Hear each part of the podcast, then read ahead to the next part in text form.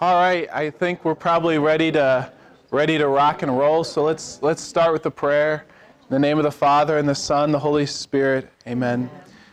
Heavenly Father, we give you thanks for uh, for all that you do in our lives and for the ways that you speak to us. We thank you especially for the gift of sacred Scripture and ask that you may send forth your Holy Spirit upon us to guide us into all truth through your word. And we entrust this time into Mary's hands as we pray. Hail Mary, full of grace, the Lord is with thee.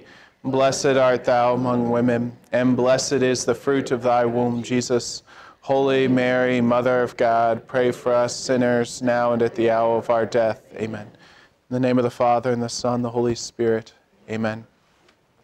So, just for, uh, for the sake of full disclosure, I think you know uh, last week I, I, did test positive. I've got no symptoms now. I'm after out of my five day isolation. Technically, the CDC says I should be wearing a mask for five days, but I can't speak this whole time with a mask on, so um, that's just the way it is.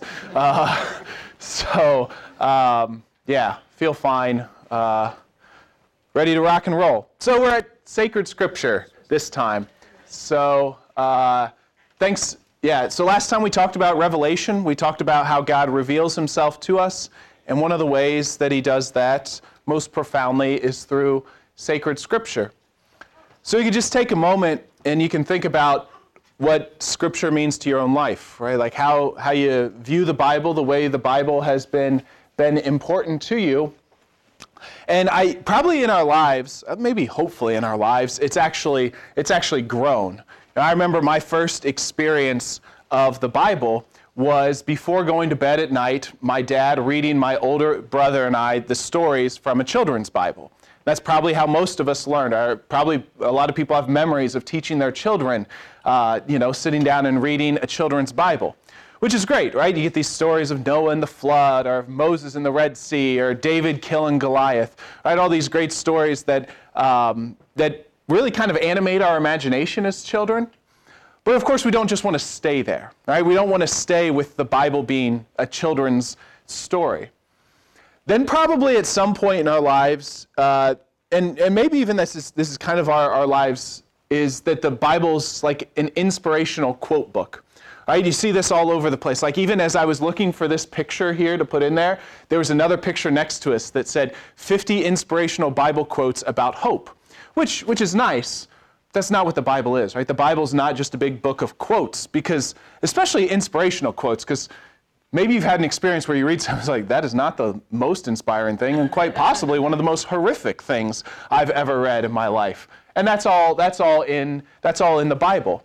So, of course, there's, there's important passages, and there's actually books in the Bible that are basically quote books, but, um, but that's not the whole, the whole thing. And then maybe another way we view the Bible is like answers to the questions that we have. I've got a question about eternity. What's heaven like? Let me find the answer in the Bible. And in some ways, like that's what the you know, we look at it almost like the catechism, right? The catechism's got all these different teachings about, about the Eucharist. Well, what does the Bible say about this topic? What's the Bible say about this topic? which you can do that, but that's not at the essence what the Bible is.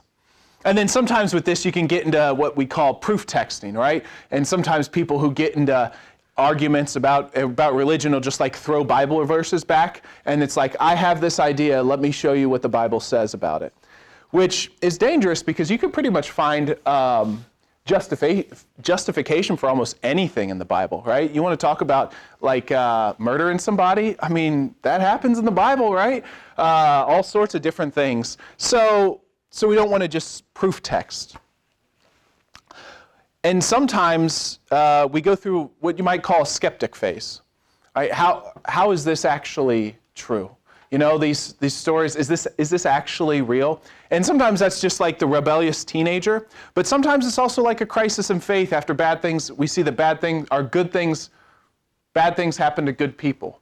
Right? So there was this like skeptical. Is this actually the way God treats his people? So, probably the most fundamental way to look at the Bible, not saying any of these other ways are wrong, right? It's, it's something for kids. It is inspirational. There's quotes in there.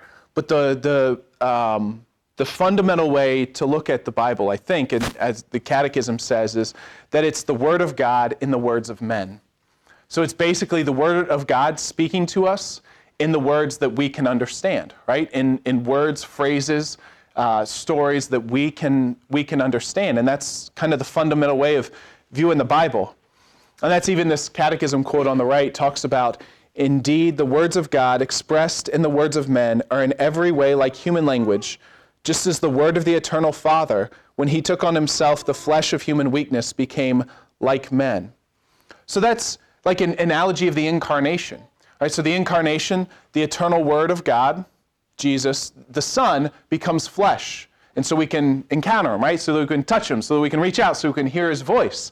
Similarly, with sacred scripture, the word of God comes into human words so that we can understand, so that we can communicate, so that we can hear, so that we can have some clarity. So there's a little analogy between the fact that Jesus becomes flesh and dwells among us, and the Word of God becomes the words of men in the Bible so that we can understand, so that we can communicate. And so this Word of God, you know, comes to us in two modes. We talked about this last time. Sacred Scripture and sacred tradition is how the Lord speaks to us. Okay? Also, I mentioned this last time. If anybody has any questions, just feel free to feel free to throw your hands up in the air like you just don't care. And then th- this slide's just really about how important sacred scripture is is to us. Um, and so, First Thessalonians, which is the first part of the New Testament that's written, First Thess- Paul's first letter to the Thessalonians, the first like historical thing that was written in the in the New Testament. And for this re- reason, we give we too give thanks to God unceasingly that in receiving the word of God from hearing us, you received it not as a human word, but as it truly is, the word of God, which is now at work in you who believe. And then the catechism there. Sacred scripture, the, in the sacred scripture, the church constantly finds her nourishment and her strength. For she welcomes it not as a human word, but as what it really is, the word of God in the sacred books, the Father who is in heaven comes lovingly to meet his children and talks with them. Now, that's a, that's a, uh, that's a way to view sacred scripture. The Father lovingly comes to speak to his children.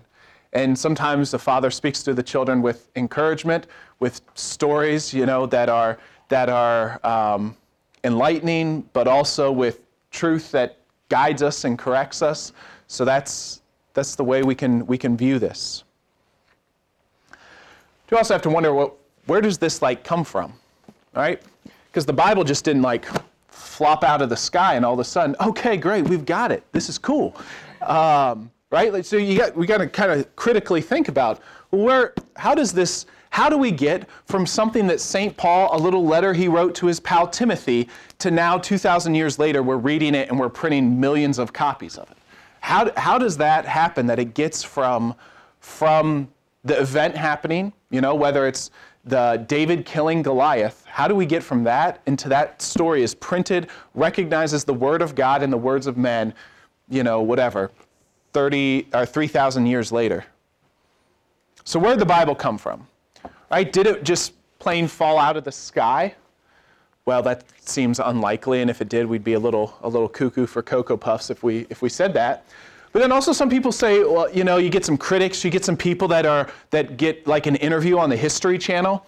Those are always fun people to learn about the Bible from because they have some interesting things to say, but also they're, well, they're a bit critical, and uh, they don't come from a from looking at it faith. And oftentimes they'll say something like it's a conspiracy, right? These people wanted to overpower another people. You want to control people. One of the ways to do that is through religion, is to say, okay, let's let's have a, let's come up with all of these stories so that people will be compelled to obey us.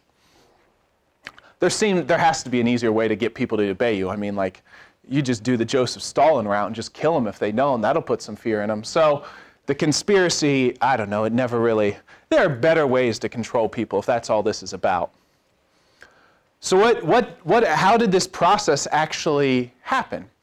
And you th- if you just think about it, it makes perfect sense that the events happen, right? So, Jesus rises from the dead, and then the oral tradition, right? People start talking about it.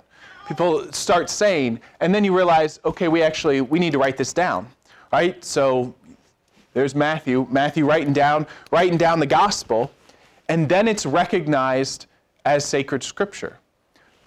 So the events happened, they are talked about, they're communicated, people tell the stories, then they're written down, and then the church recognizes them as okay, this is, this is the word of God and the words of men. Yeah. What about the lost books of the Bible that they claim to be finding now? Oh, we'll get to that. That's a great question, Donna. I love that. Yeah, the lost, the lost books of the Bible. Yeah, that's great. Uh, all right. So, are these things trustworthy?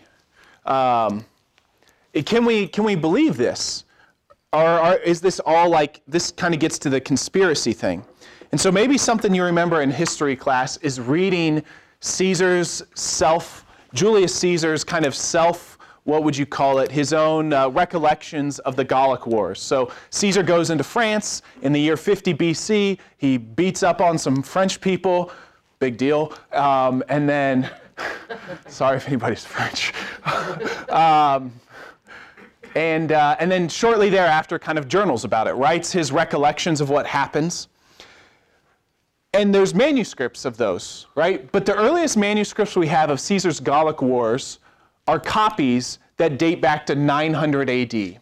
And there's only nine or 10 of these left. Scholars don't seem to question whether Caesar was lying or not about his, his trips and his, his campaigns, military campaigns.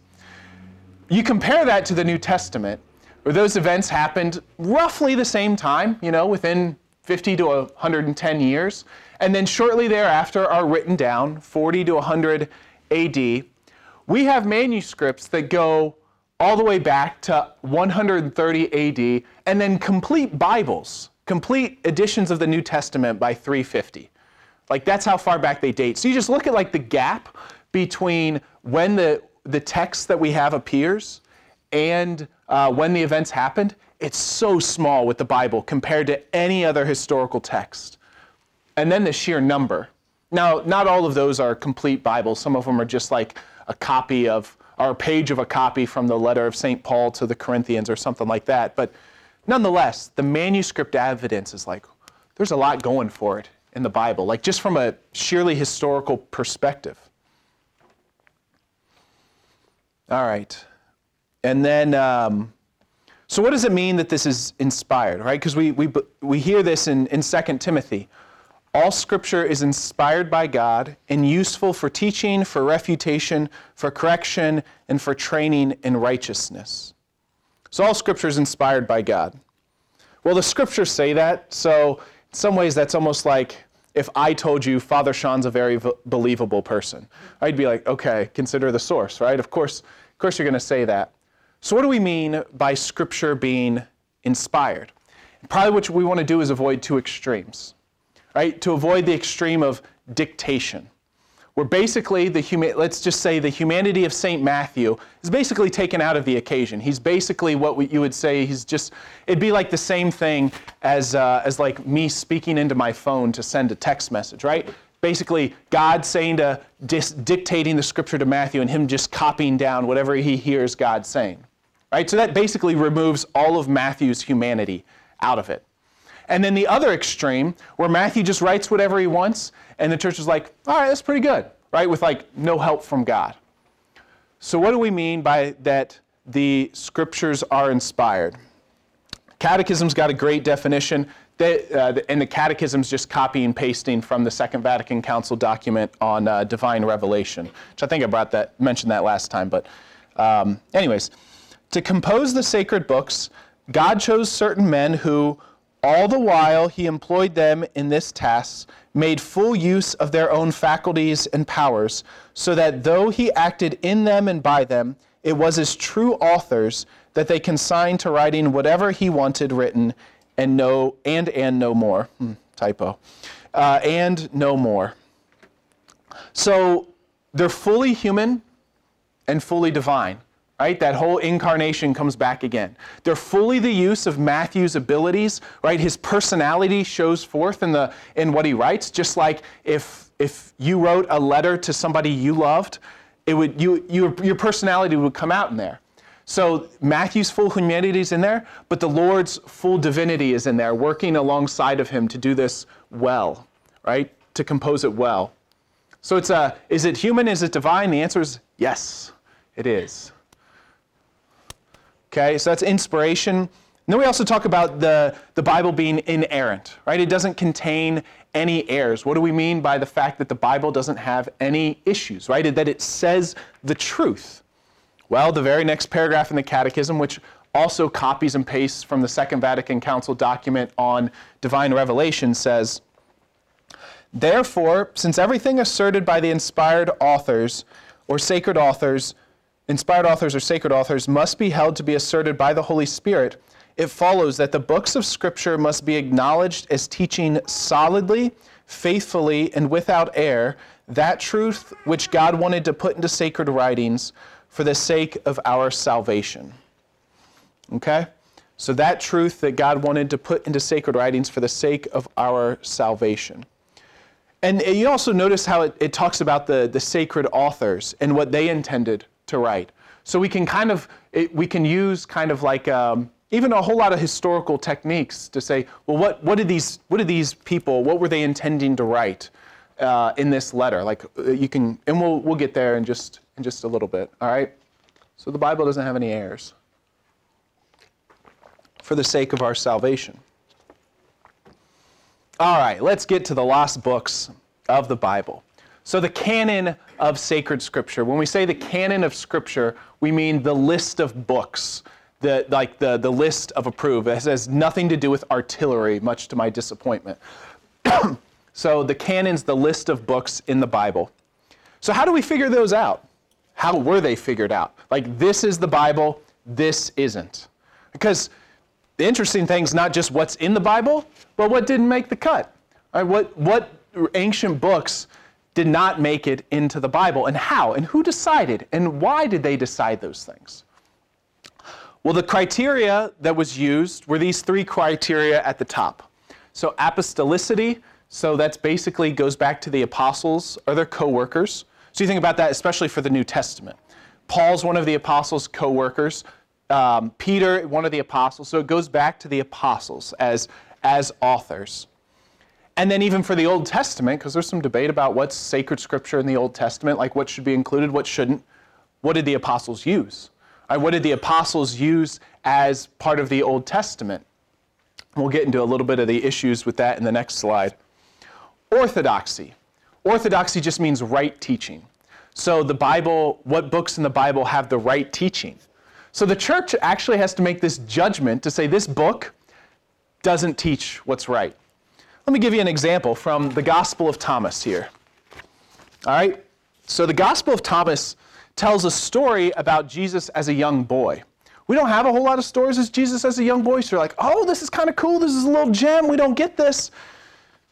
We'll let you judge if you think this is true or not. So uh, Jesus was playing in a creek with one of his neighbor boys, and uh, Jesus was, uh, so the, the, the boy kind of pushed Jesus. Jesus didn't like that, so Jesus cursed the boy. He said, Thou shalt be withered like a tree, and shalt not bear leaves, neither root nor fruit. And straightway, this translation says, and straightway that lad withered up wholly. So Jesus turned somebody into a tree in the Gospel of Thomas.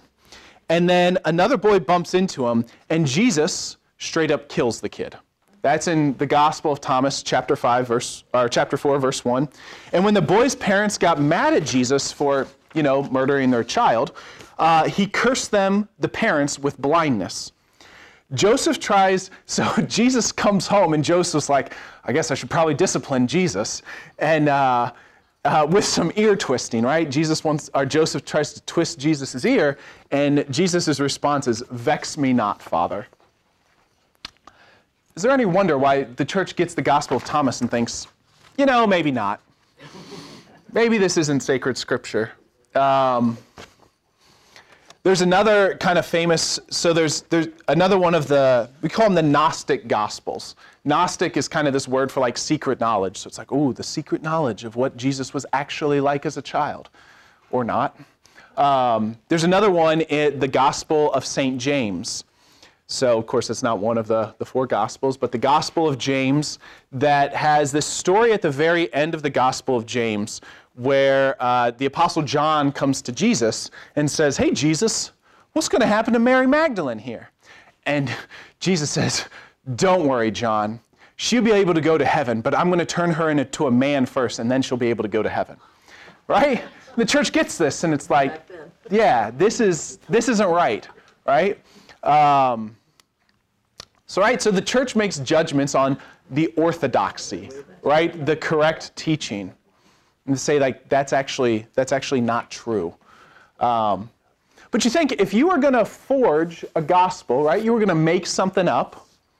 Whose name would you put on it? If you know apostolicity is one of the criteria they're judging, let's put Thomas's name on it, right? Let's put James's name on it. Um, there's no, there's no copies of these that go that far back, right? We don't have manuscripts that go back that far. They're kind of like late 100s is kind of where it looks like they're, they're from. I think that's the right timetable, but um, yeah. And then the last, the last um, kind of uh, criteria is the Catholicity.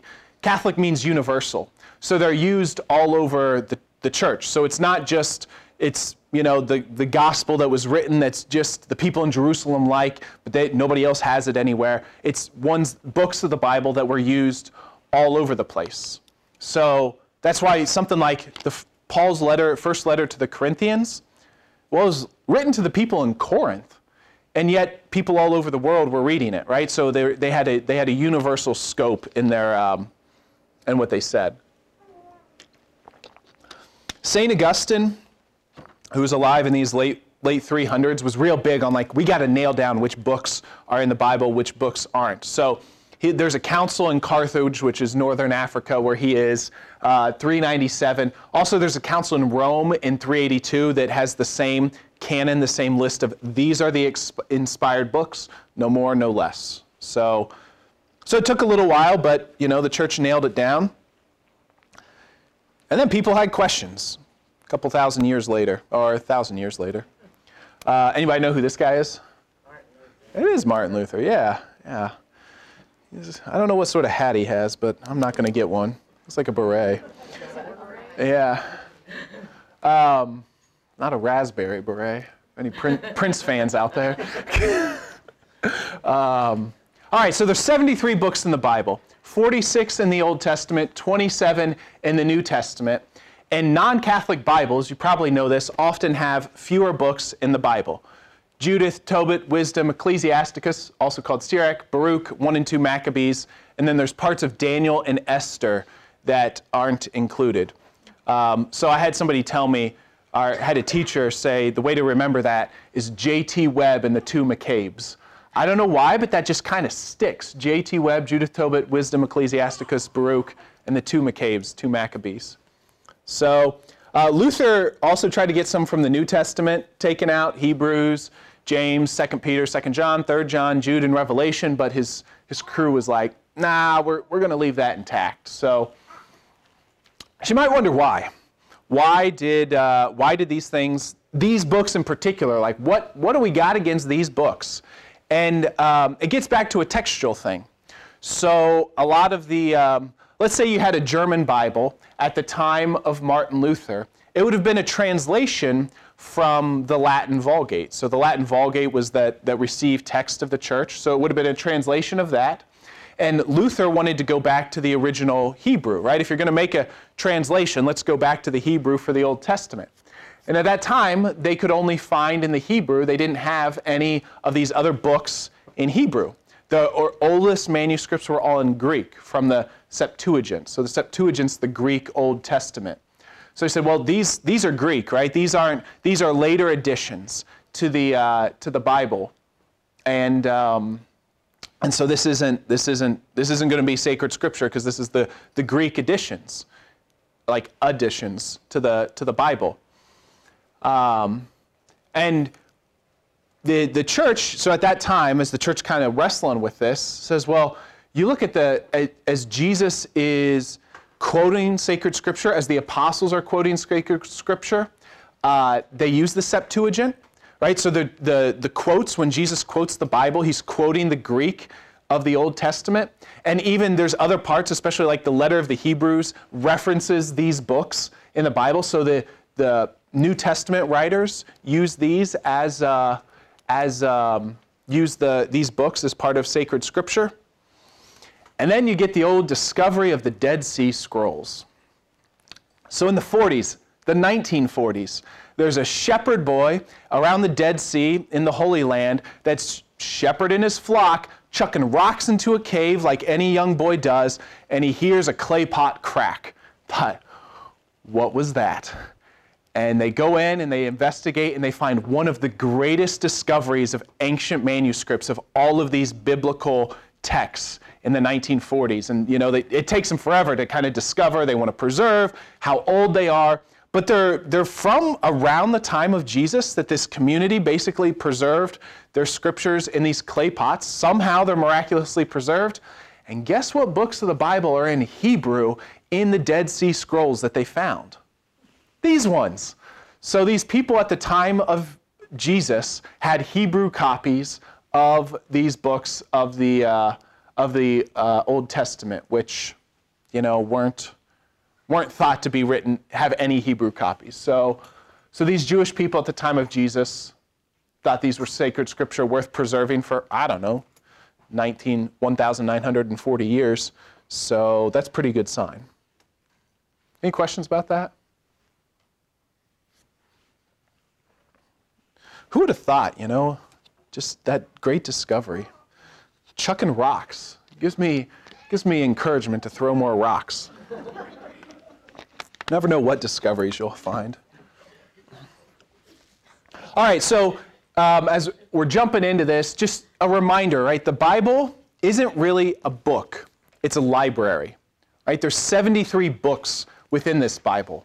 And some of them are related, right? Second Kings is related to First Kings, but it's, it's not primarily just one big book. It is a collection of books all together, bound together. So that's always something important to remember.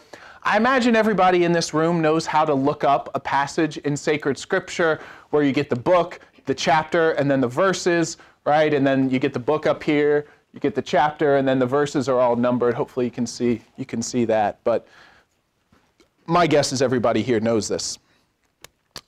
But as you're looking through all these books, right, in a library, right, if you go to the library and you're looking for a book, you're going to find all different sorts of books, and you're going to read them differently right? If you go and you get a, a, a do it yourself plumbing book, and then you go get a Mark Twain novel, and then you go get a book of poetry, and then you get a biography of Michael Jordan, you're going to read all of those books differently. Right, because they're all meant to be read differently. Right? You don't read poetry the same way you read the plumbing book. Right? Those are two very different things, and they're trying to tell you different things. And heck, even if you go and you pull out the Ohio Revised Code, you're going to read that even even more different. Right? So all of these different, um, this library is full of different literary forms, different genres. Similarly, the Bible has a bunch of different genres in it. Right? And we got to look to the intent of the author. Okay, Paul's writing a letter. How do you read a letter? Right? Who's this intended to? Like letters aren't just general things, they're often written to particular people. All right, who's he writing this letter to? Why is he writing this letter to this person? Like, what's going on? Um, yeah, so we got to look at these different different genres, and that helps us to read the different the different books of the Bible. So if it's a history or it's it's a narrative, you think about Exodus tells the story of the escape from Egypt, God freeing them from Egypt. Or the legal text. Anybody's tried to read the book of Leviticus straight through? It's like trying to read the Ohio Revised Code straight through. It will not be fun. Um, right? So it's a legal text. It's, it's pretty much what it is. Uh, and then there's books of prophecy. So how do we, how do we read the book of, of a prophet? So Isaiah, Jeremiah. Um, the prophets, just so everybody knows, there are four major prophets, 12 minor prophets. Um, the, uh, the major prophets uh, Isaiah, Ezekiel, Jeremiah, Daniel would all have their old scroll in a, their own scroll in a collection of like the rabbinical texts, and then the 12 minor prophets are smaller so they could all fit on the same scroll. They're not minor because they're less important, they're minor because they could all fit on one scroll together. The minor prophets are the ones where you get the fun names Obadiah, Habakkuk, Zephaniah. Yeah, Jonah. Not quite as fun, but still kind of cool. Um, I, yeah, I'm just hoping for Obadiah to baptize one day, right? That'd just be so cool. Nahum. So, uh, actually, our, uh, so the seminary down in Cincinnati, we've got, there's seminaries, you know, all over the Midwest, and about once a year we gather for a basketball tournament. So we always called our basketball team the Minor Prophets, which was, was kind of fun. And everybody kind of got a good kick out of it. That's like a nerdy seminary joke, like, hey, we're the Minor Prophets. And then uh, one of the guys who took the nerddom to the next level, we had 12 guys that were playing, and he wanted to have a presentation on naming, on assigning each one of us a minor prophet as to who we were.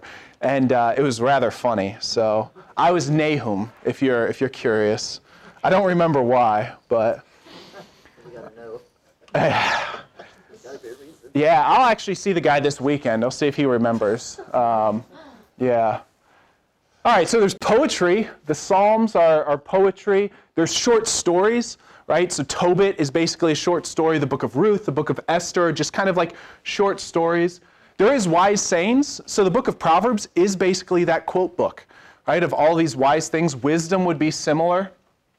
There's apocalyptic literature. So Daniel, Revelation, like Revelation's so hard to understand because it's actually a certain genre of text, right? They're writing in a certain way to communicate something. So we kind of have to know something as like, how do you look at apocalyptic literature in the ancient world? And that's going to help us read the book of the book of Revelation.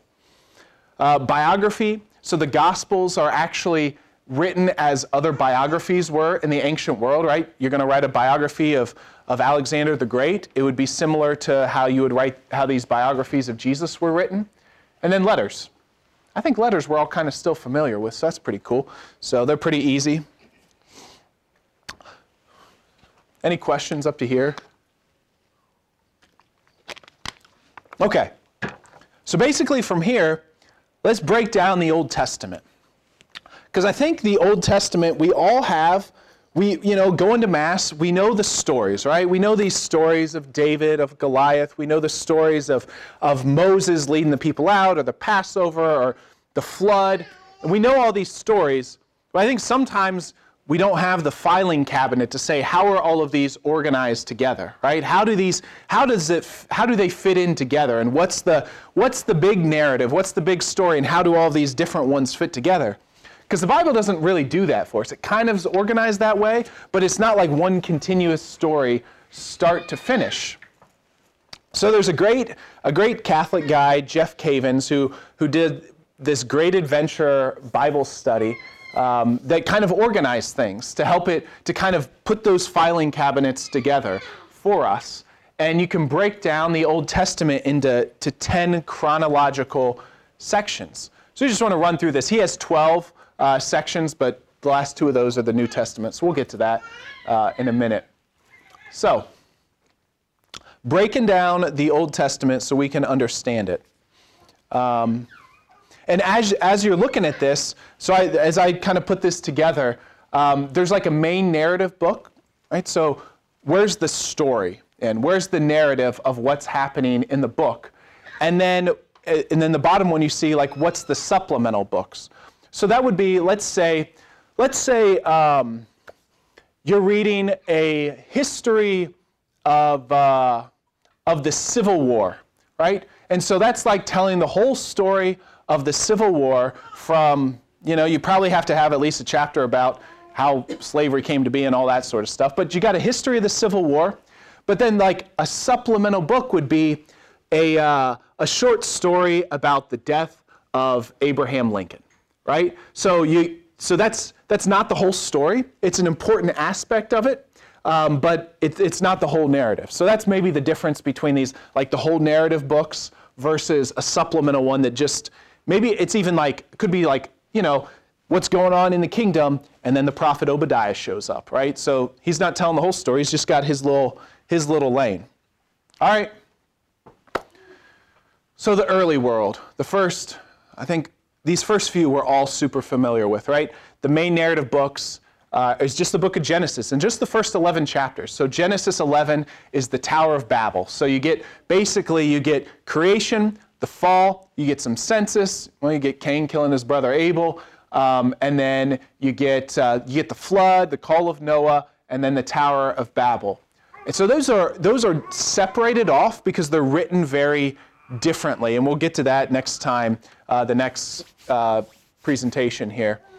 So those are the main events that happen in the early world. They're probably stories that all of us know know rather rather well. And then after that, so Genesis 12 picks up with the call of Abraham. So that this is this is what we call the patriarchs. The patriarchs being Abraham, Isaac, and Jacob. So Genesis 12 through 50 tells all the stories of the patriarch and their and their families. So and there, there's a whole bunch of ones that are very familiar, right? The call of Abraham to go out and leave his homeland, all the different covenants he makes with him, Abraham sacrificing his son Isaac, um, Joseph getting sold into slavery by his brothers and going down to Egypt. Um, yeah. Esau selling his birthright for some red stuff. That's a fun one. Um, so, so basically, just so everybody knows the family tree, right? We got Abraham and, and his wife Sarah. They've got then they've got Isaac who marries Rebekah, and then they've got Jacob in there, and Jacob, Jacob's family here. Jacob's going to be the father of many nations. His name gets translated to Israel, or his name gets changed to Israel, and his 12 sons become the, the leaders of the 12 tribes, right? So the 12 tribes, if you ever hear the 12 tribes, right? Benjamin, the tribe of Benjamin, well, that's just everybody who flows from the family tree of Benjamin. The tribe of Asher, everybody who flows from the tribe of Asher. So that's all these, these names, right? There's Reuben, who they make great sandwiches in that tribe. Joseph's rocking his Technicolor dream coat there. And the book of Job is from this time period, right? The, the story of Job is at the time of the, the patriarch, so he kind of gets included in there. so the story, um, you know, goes through Abraham, Isaac, Jacob, and then Joseph gets sold into slavery and goes down to Egypt, right? He's there in Egypt. The rest of Jacob's sons, they got a famine in the Holy Land, right? They got an issue. And so they're supposed to go down to Egypt to beg for food. And who do they run into? Their brother, right? And then the brother convinces them, hey, just bring the whole crew down here. We'll stay in Egypt for a while. They got food. I got a good job. And uh, so that's how the people get to Egypt, of course. Maybe you know that. Maybe, maybe it's in there somewhere. So the people end up in Egypt, and then Joseph dies, and a new Pharaoh shows up, and things aren't as good. So it's time to bust them out of Egypt. And that's where Moses shows up. Right? So years later, God hears the cry of his people. And so this third section is Egypt and the Exodus, God leading the people out of, uh, out of Egypt. And so all these different ones the call of Moses with the burning bush, right? The plagues in Egypt, uh, the Passover, the crossing of the Red Sea, the giving of the Ten Commandments, feeding the people with manna. In this, with the giving of the Ten Commandments, is the giving of all the law, so that's why Leviticus fits right in here. Um, yeah, this is all pretty familiar stuff. I imagine people know, know those stories. We always get to uh, love the story of the crossing of the Red Sea that happens at the Easter Vigil. Hearing that story is just beautiful. Okay. Questions about that? Moses, Aaron, Miriam in there. All right. So they make it out of Egypt. They go to Mount Sinai. Uh, then they, they make their way onto the Holy Land. They're about ready to enter the Holy, Holy Land, and they reconnoiter the Holy Land. I love the word reconnoiter. Uh, basically reconnaissance, right? They do reconnaissance in the Holy Land. They send out, send out this advance party to go and say, all right, what's it like? And they, uh, they come back and they're like, uh, they're really fierce warriors over there. Uh, and they have this great line. They were, they were giants. We felt like mere grasshoppers. You know, I don't know why grasshoppers, but it's a great line. Um, so the people are like, oh, I, I, don't know if we can do this. These people look really strong. Like, I don't think we can do this. And then you got people like Joshua, like, no, we can take them. We can do this. The Lord is going to fight with us. But the people are like, oh, no, we're not going to listen to that. So they're unfaithful, right? They don't trust that the Lord who took them out of Egypt, fed them the whole time, is going to get them there. So the Lord's like, all right, to the desert. We're going to wait 40 years. All y'all going to die, and we're going to take the next generation in there. Right? Like the Lord's not going to force them into something they don't want to do, but he's not but he's he's just going to wait until the, there's people ready to go.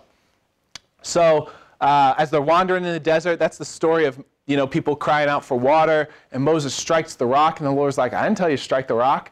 Uh, what are you doing?" And uh, that's kind of like Moses' sin. The story of the bronze serpent happens here. So that's all the book of Numbers. It's called Numbers because uh, there's a census. It, there might be multiple census. Censi? Yeah. Uh, in the book of Numbers. So those are, the census is, that's, you get the book of Numbers. So it's their desert wanderings. Um, supplemental books, the book of Deuteronomy is also, also at this time. All right, so 40 years, people die off, new generation rises up. Some are still there, mainly Joshua.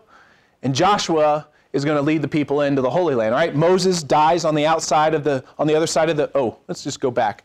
The uh, this here would be the Holy Land, right? This is the Mediterranean Sea. Egypt, you got down here. You got Turkey, like way up there. So that's kind of like. And so they're coming. They're crossing the Jordan River, which runs from the Dead Sea to the Sea of Galilee. Right? So they're they're crossing right around here. Mount Nebo, the one that's circled, that's where Moses dies, um, looking over. Although nobody knows where his tomb is. All right, Joshua leads the people across the, uh, the, um, the Jordan River. If anybody's ever watched The Passion of the Christ, um, you notice, like, as they're talking in Aramaic, every time they talk about Jesus' name, they call him Yeshua. And um, Joshua might be the most faithful person in the Old Testament, like more than Abraham, more than Moses. Like, he is just faithful all the time. So it's probably no surprise why Jesus has the same name as Joshua, right? Yeshua. I also have a brother named Josh. We watch The Passions of the Christ, and he walks out of the theater, and his big takeaway is he says, Guys, you can just call me Jesus. so, um, yeah, so, so basically, they get into the Holy Land, right? They just kind of, they kick out everybody else. I mean, it's, it, they're doing a lot of fighting in the book of Joshua. Um, and then the judges rise, so they got to have somebody to rule. And there's this cycle that happens in the book of Judges, and the judges, there's seven judges. So basically, what happens is uh, the people begin serving a different God, right? So it's like, well, you know, things are not going so great, so let's serve the whatever this fertility goddess or this harvest god. And, uh, and then they, be, they realize, like, oh gosh, there's servitude to another nation. And then they supplicate, right? They, they beg God to forgive them, or they beg God to save them. And then a, uh, a judge raises up. This would be like Samson's one of the judges. Everybody knows the story of Samson. Uh, Deborah, another one of the great judges. The story of Deborah is great. Um, so God raises up these judges. The judge saves the people, right? Kicks out all the rulers. Samson brings down all of the enemies. Uh, and then there's silence, right? Okay, there's some peace. Everything's going well and then they go back to sinning with another, you know, another foreign god. So it's basically just like it happens seven times. They just go through this cycle, um, and the whole while there's like this sense of like we want a king. Right? Give us a king. We want a king. All of these other nations have kings. You're just giving up these lousy judges. Give us a king to rule forever and a kingdom. All these other places have a king. The problem being, God's supposed to be their king right? The answer, you have a king, people. Why are you asking for one? Um, so they didn't realize that. But the Lord's patient, He's merciful. So He raises up a king named Saul. Saul, Saul shows up, right? And, uh, you know, Saul doesn't really do his best job as king. So eventually God's like, all right, time for a new one. Samuel. So Samuel's kind of like uh, the prophet. He's going around doing a lot of a lot of the Lord's work, anointing kings. So Saul's not doing a great job. So Samuel uh, gets raised up. Or Samuel goes and anoints David as the king. Um, and so there's all these stories that go in with this with this kingdom here. Um, you know, Saul's rejected, David's anointed, slaying Goliath, David's sin with Bathsheba, and then it, it uh, ends with Solomon, David's son, building the first temple. So these, these kind of show up in 1st and 2nd Samuel, and then Kings, 1 Kings 11 is where Solomon dies. And so supplemental books, chronicles, a lot of the wisdom literature, so like the Psalms, are written by David at this time.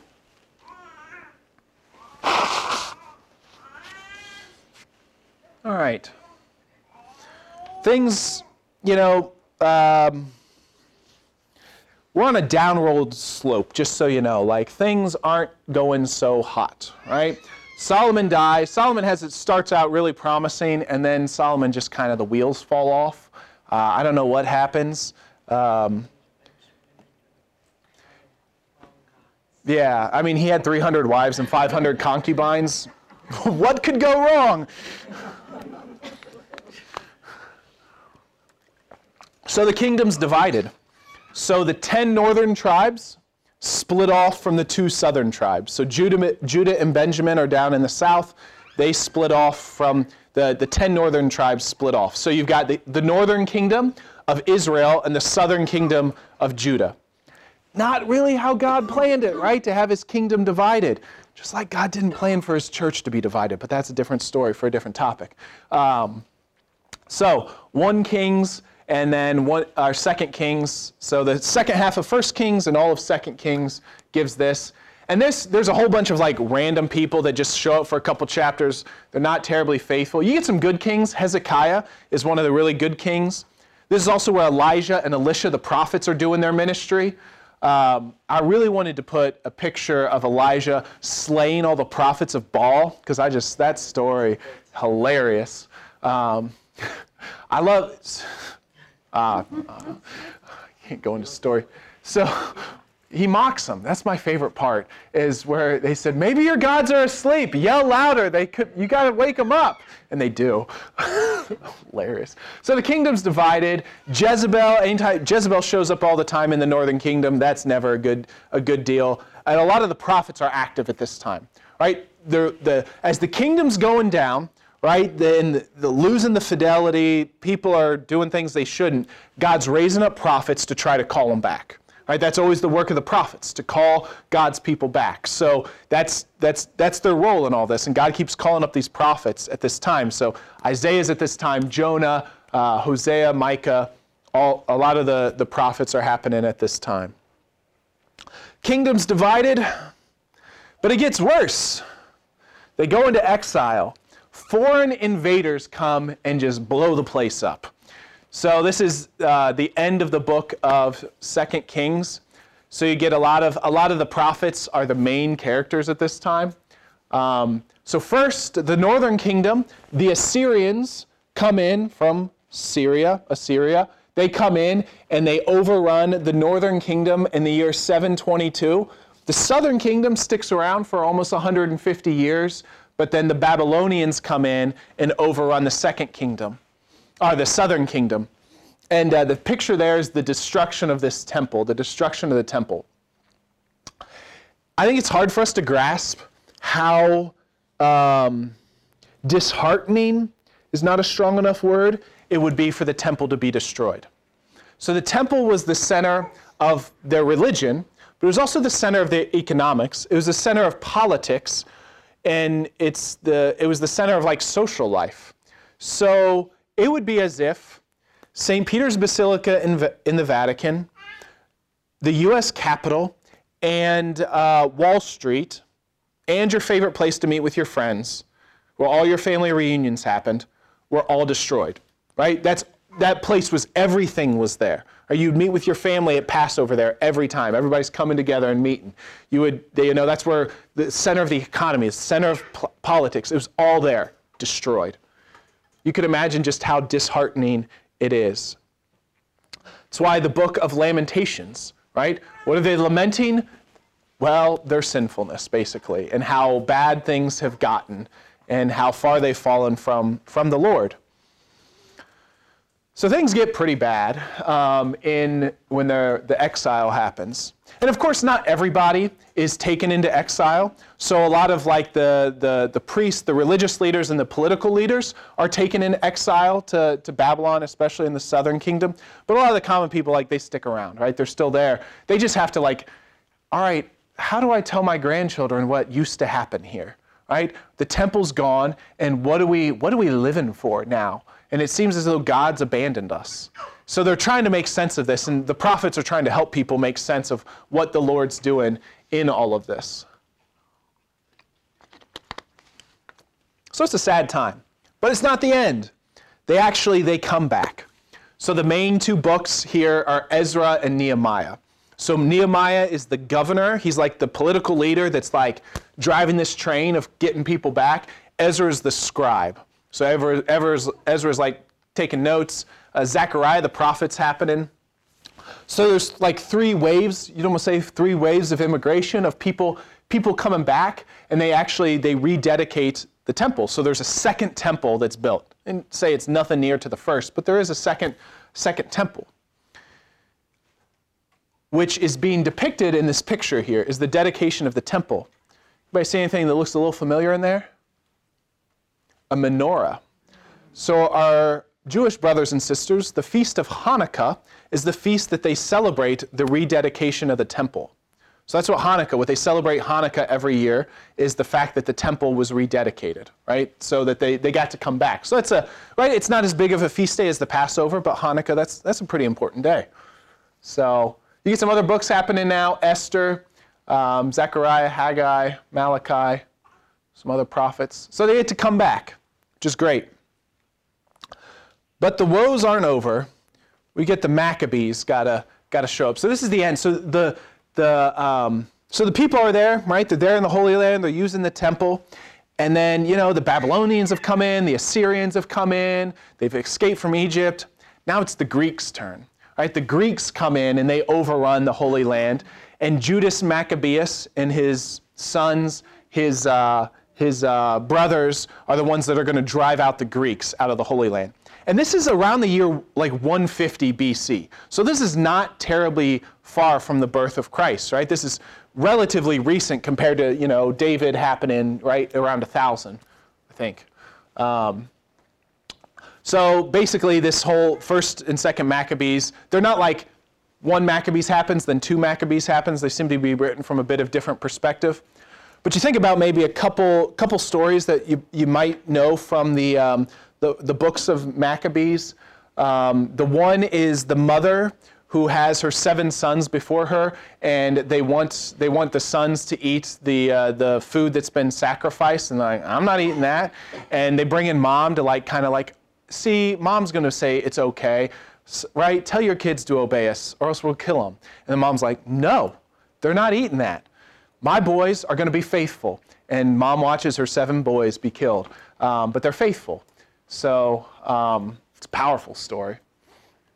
Another one is after a battle, uh, Judas Maccabeus, they're, they're victorious, uh, but and they're going to kind of bury the dead, and they realize all of these, these dead guys, the Jewish guys, have pagan amulets on, so they've got little jewelry to foreign gods. He's like, oh, this isn't good. Let's pray for them and let's offer sacrifice for these dead people, which we take as like, oh, you can pray for the dead, right? You can actually help people who are already dead. And the church takes that very seriously to say, well, this is why we pray for the dead. This is why we offer the sacrifice of the Mass for those who have died, because and the, the Jewish people did that also, right? Judas Maccabeus did this. So the books of wisdom and Sirach are also written about this time, just a few hundred years before, before Jesus. All right, like that's a that's a quick run through the Old Testament. Any any questions?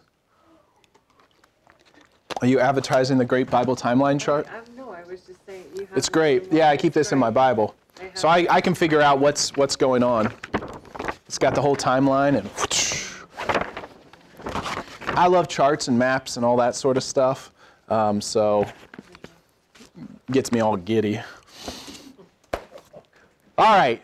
So the Old Testament comes to a comes to a actually, you know what? I I looked on their website to get like the, the little the little graphic of the the great adventure there, and I found they have like like a they have like a six foot timeline that you could get to like put in a, like in the room where you do like catechesis and stuff. I was like, I want that for my bedroom. Uh, you think I'm kidding, but I'm not. Um, during my during my coronation, I, uh, I I completed my movement of bedrooms. We're doing a little reshuffling in the rectory with new priests coming. And the last thing I had to do was I had to move my maps to my new bedroom. So I have a USA wall map about yay big and a world wall map that I got from my grandparents who passed away that's a Cold War era wall map. So you can still go, oh, the Yugoslavia, all that sort of stuff. So kind of fun. It's like, oh no, here we are again. all right, so eventually Jesus shows up and the Gospels. The Gospels, you may or may not know this, but the Gospels get a lot of criticism these days. And it's from scholars who are, um, you know, trying to disprove Christianity. And they're also often criticized. And so you could get this by going to like an introductory college course on the New Testament. Doesn't matter if you go to a like a secular school, like you go to Bowling Green to take a course like this, or you go to a Catholic school like the University of Dayton and take a course like this. Oftentimes, kids will get this. This is what they're getting. Is that these gospels were anonymously written and then later given names? Like this whole kind of like conspiracy business kind of is really popular. And, um, I don't know if just historians are really into conspiracies now. Um, and there's a great book laying all this out. So uh, Brant Pitre's got a book called The Case for Jesus that basically he had this crisis of faith, right? He went to school, took New Testament classes, and basically realized like the Gospels are all fakes. Turns out they're not though. Because they have this anonymous, these books are anonymous, but there are no anonymous copies ever. showed you we have like 5,300 manuscripts of the New Testament. None of them are anonymous. And uh, all the first Christians, especially the Gospels, attribute the have always every copy that we have of the text of the Gospel of Matthew is always titled the Gospel according to Matthew. Same thing with Mark, with Luke, with John. There's no like, oh, this is the anonymous one, right? We found the anonymous one. We actually do have an anonymous book in the New Testament that the church is even like, eh, we're not exactly sure who wrote this. Do I know which one that is? The letter to the Hebrews. That's why you just hear it. A reading from the letter to the Hebrews. Wait a minute. You can say a leading, reading from the letter of Paul, or yeah, letter to the Hebrews. Now, a lot of people think Paul wrote it. A lot of people don't think Paul wrote it. Um, so the New Testament are these Gospels. Like I said, they have a uh, ancient bi- biography. And then, for those that don't know, uh, the Acts of the Apostles is just part two of the Gospel according to St. Luke. So the same writer, and it's even like in the Acts of the Apostles, that's just not like some scholarly thing. It's, it's pretty kind of. So here's the start of the Acts of the Apostles. In the first book, I dealt with all that Jesus did and taught until the day he was taken up, after giving instructions through the Holy Spirit to the apostles whom he had chosen. He presented himself alive to them by many proofs, yada, yada, yada. He's just recapping everything that he said in the first, in part one. So the Acts is part two. All right? And there's a whole lot, like uh, with the Gospels, that um, it's kind of fun to talk about. And even like the differences between the Gospels. So I guess this image is one of the Gospels because these four um, creatures are always attributed to the four Gospel writers. So Matthew is always the, the man, Mark is the lion, Luke is the bull, and John is the eagle. Those four creatures show up in the book of Revelation together. So maybe one, one quick like thing about the, the Gospels is you can look at the very first public act of Jesus in each of the Gospels, and it sets the tone for the Gospel and how Jesus is viewed. And it's different in all four Gospels. The first public act after the baptism, right? So the baptism happens, and then what's the first thing Jesus does? This is where quiz show comes on, all right? The first public act of Jesus in the Gospel of Matthew. I know. Mm, that's going to be John. Yeah, that's in John, only in John. The, the Sermon on the Mount. So the first thing Jesus says in the, does in the Gospel of Matthew, gets in, his, gets in his pulpit and starts teaching. And that's who Jesus, Matthew is primarily portraying Jesus. Not primarily, but it's his great emphasis, is that Jesus is teaching. So, he, so there's five um, in the Gospel according to Matthew. It's organized really well. There's five long discourses of Jesus. So there's discourse, Jesus does stuff. Discourse, Jesus does stuff. Discourse, Jesus does stuff. Discourse, and it goes goes on and on. Um, like the five books of the of Moses, right? Um, So, yeah, so Jesus is the teacher in Matthew's gospel. Mark, anybody know the first thing Jesus does in Mark's gospel? An exorcism.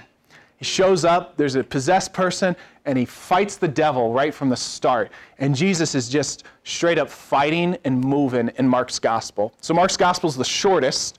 There's no infancy narrative. Basically, Jesus shows up and says, Repent and believe in the gospel, and he hits the ground running.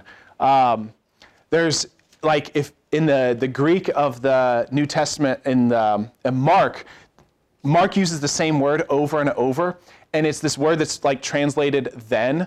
And in 16 chapters, he uses it, I think, something like 80 times. So it, it feels like Jesus did this, and then he did this, and then he did this, and then he did this, and then he did this. So it's like he just comes out, he's fighting the devil in, uh, in Mark's gospel. Luke, I know the first thing in Luke's gospel. Jesus goes into the synagogue, takes the scroll of the prophet Isaiah, says, The year of, of plenty is upon us. I come to proclaim liberty to captive, recovery of sight to the blind, mercy to sinners. Jesus is the man of mercy in Luke's gospel. So in Luke's gospel, the only that's the only gospel that we have the story of the prodigal son. It's only gospel that we have the parable of the good Samaritan. So there's all these different acts of mercy that Jesus does that are only in Luke's gospel. It kicks off with the um, the proclaiming of the, the year of Jubilee. Lastly, John's gospel starts with the wedding feast at Cana. So Jesus has a transformation, transforms water into wine. And you see that throughout John's gospel. There's transformations. Maybe the one of the most poignant that's only in John's gospel, the raising of Lazarus from the dead. Right? Lazarus literally transforms from death to life. Jesus is going to do that too. All right, so we got the, the those are the gospels, a little little bit about each gospel. Then there's the letters. So there are 21 letters in the uh, New Testament. Most of them are written by Paul. We've got three by John, two by Peter, one by Jude, and then our anonymous letter to the Hebrews. Some are written to particular people. Right? So some uh, you get a letter from St. Paul to Timothy, right? Paul's correspondence with Timothy. Or, um, and you can kind of, or they're written to particular groups of people, right? The Corinthians, written to the whole church in Corinth. The Thessalonians, everybody in Thessalonica. Ephesians, everybody in Ephesus, right? And you can kind of, as you read the letter, you can discern some of the issues by what, uh, what's happened, what he says in the, uh, what he says in the letter. Most of them start like, I, Paul, write to blah, blah, blah, blah, and then he gives thanks. And I give thanks to all that God's doing in your midst, and he's doing such great things. Except the letter to the Galatians. He, the letter to the Galatians, he starts off and he says, Oh, I, Paul, write to you, Galatians, the church of Galatia, blah, blah, blah. Oh, how stupid and foolish you are, stupid Galatians. yeah, yeah. So, um, yeah, and others are others are called we call them the Catholic letters. So they're universal. They're meant for the whole church. So the first letter of Peter, it's not a letter of Peter to somebody. It's just lit, written to everybody. So that would be like Peter, first, second, third John, um, and Jude, and the letter to the Hebrews. Wait, no, the letter to the Hebrews is to the Hebrews. My bad. All right, so that's the letters. Um, the book of Revelation, of course, wraps this whole thing up, but uh, I mentioned that a little bit already. All right, some, some helpful hints for reading sacred scripture, and we'll, we'll wrap up with this slide.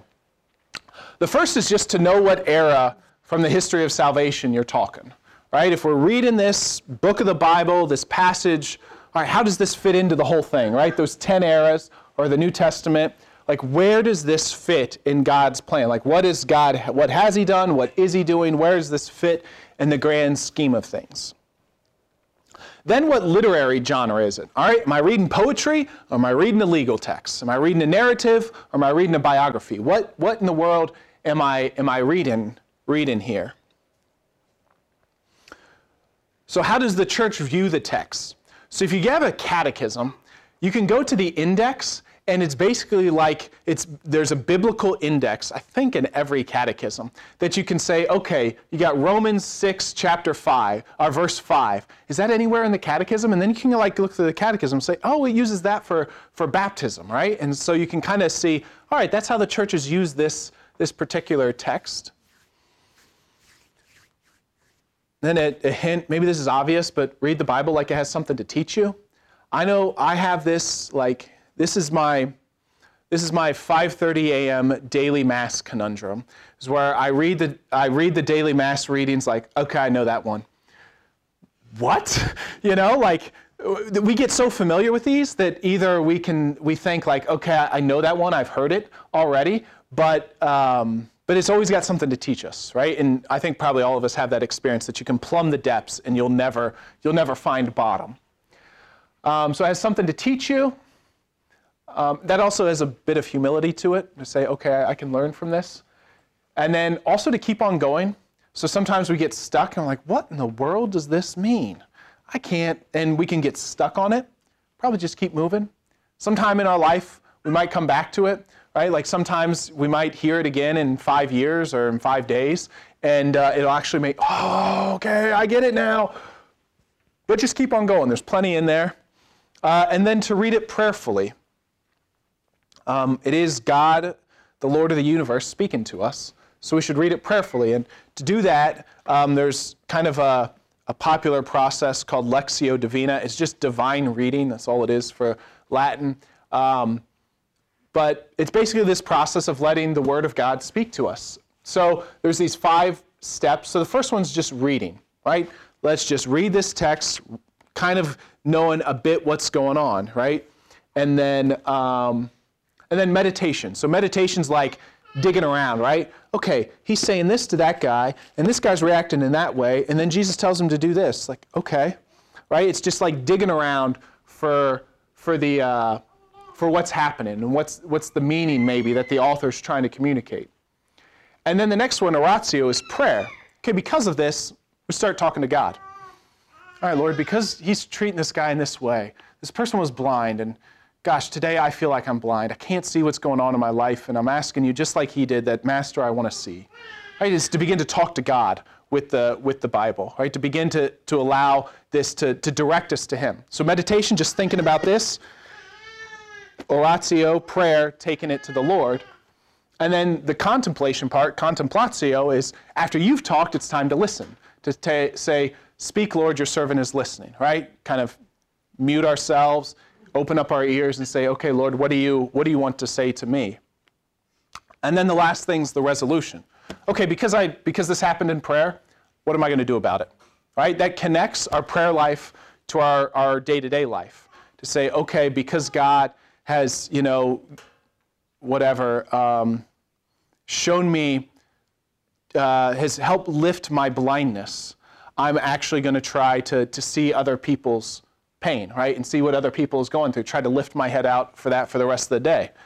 Right? You don't make resolutions that are going to go on for the rest of your life every single day, but you just make a resolution for the rest of the day. Today, um, I realized the Lord came and spoke to me and listened to my belly achings.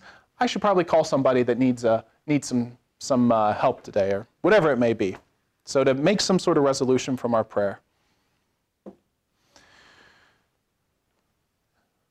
All right. That's sacred scripture. Well, I mean, like, you got the rest of your life, too. Think about the Bible. Questions? Concerns? Uh, all right. Well, next week is uh, the story of salvation. So it's kind of going to be a bit of similar things, but, um, but not purely scripture. It'll be, I'm, I'm excited for what it's worth. In the name of the Father, and the Son, the Holy Spirit, amen. Our Father, who art in heaven, hallowed be thy name. Thy kingdom come, thy will be done, on earth as it is in heaven. Give us this day our daily bread, and forgive us our trespasses, as we forgive those who trespass against us. And lead us not into temptation, but deliver us from evil. Amen name of the Father, and the Son, the Holy Spirit. Amen. Everybody have a great day.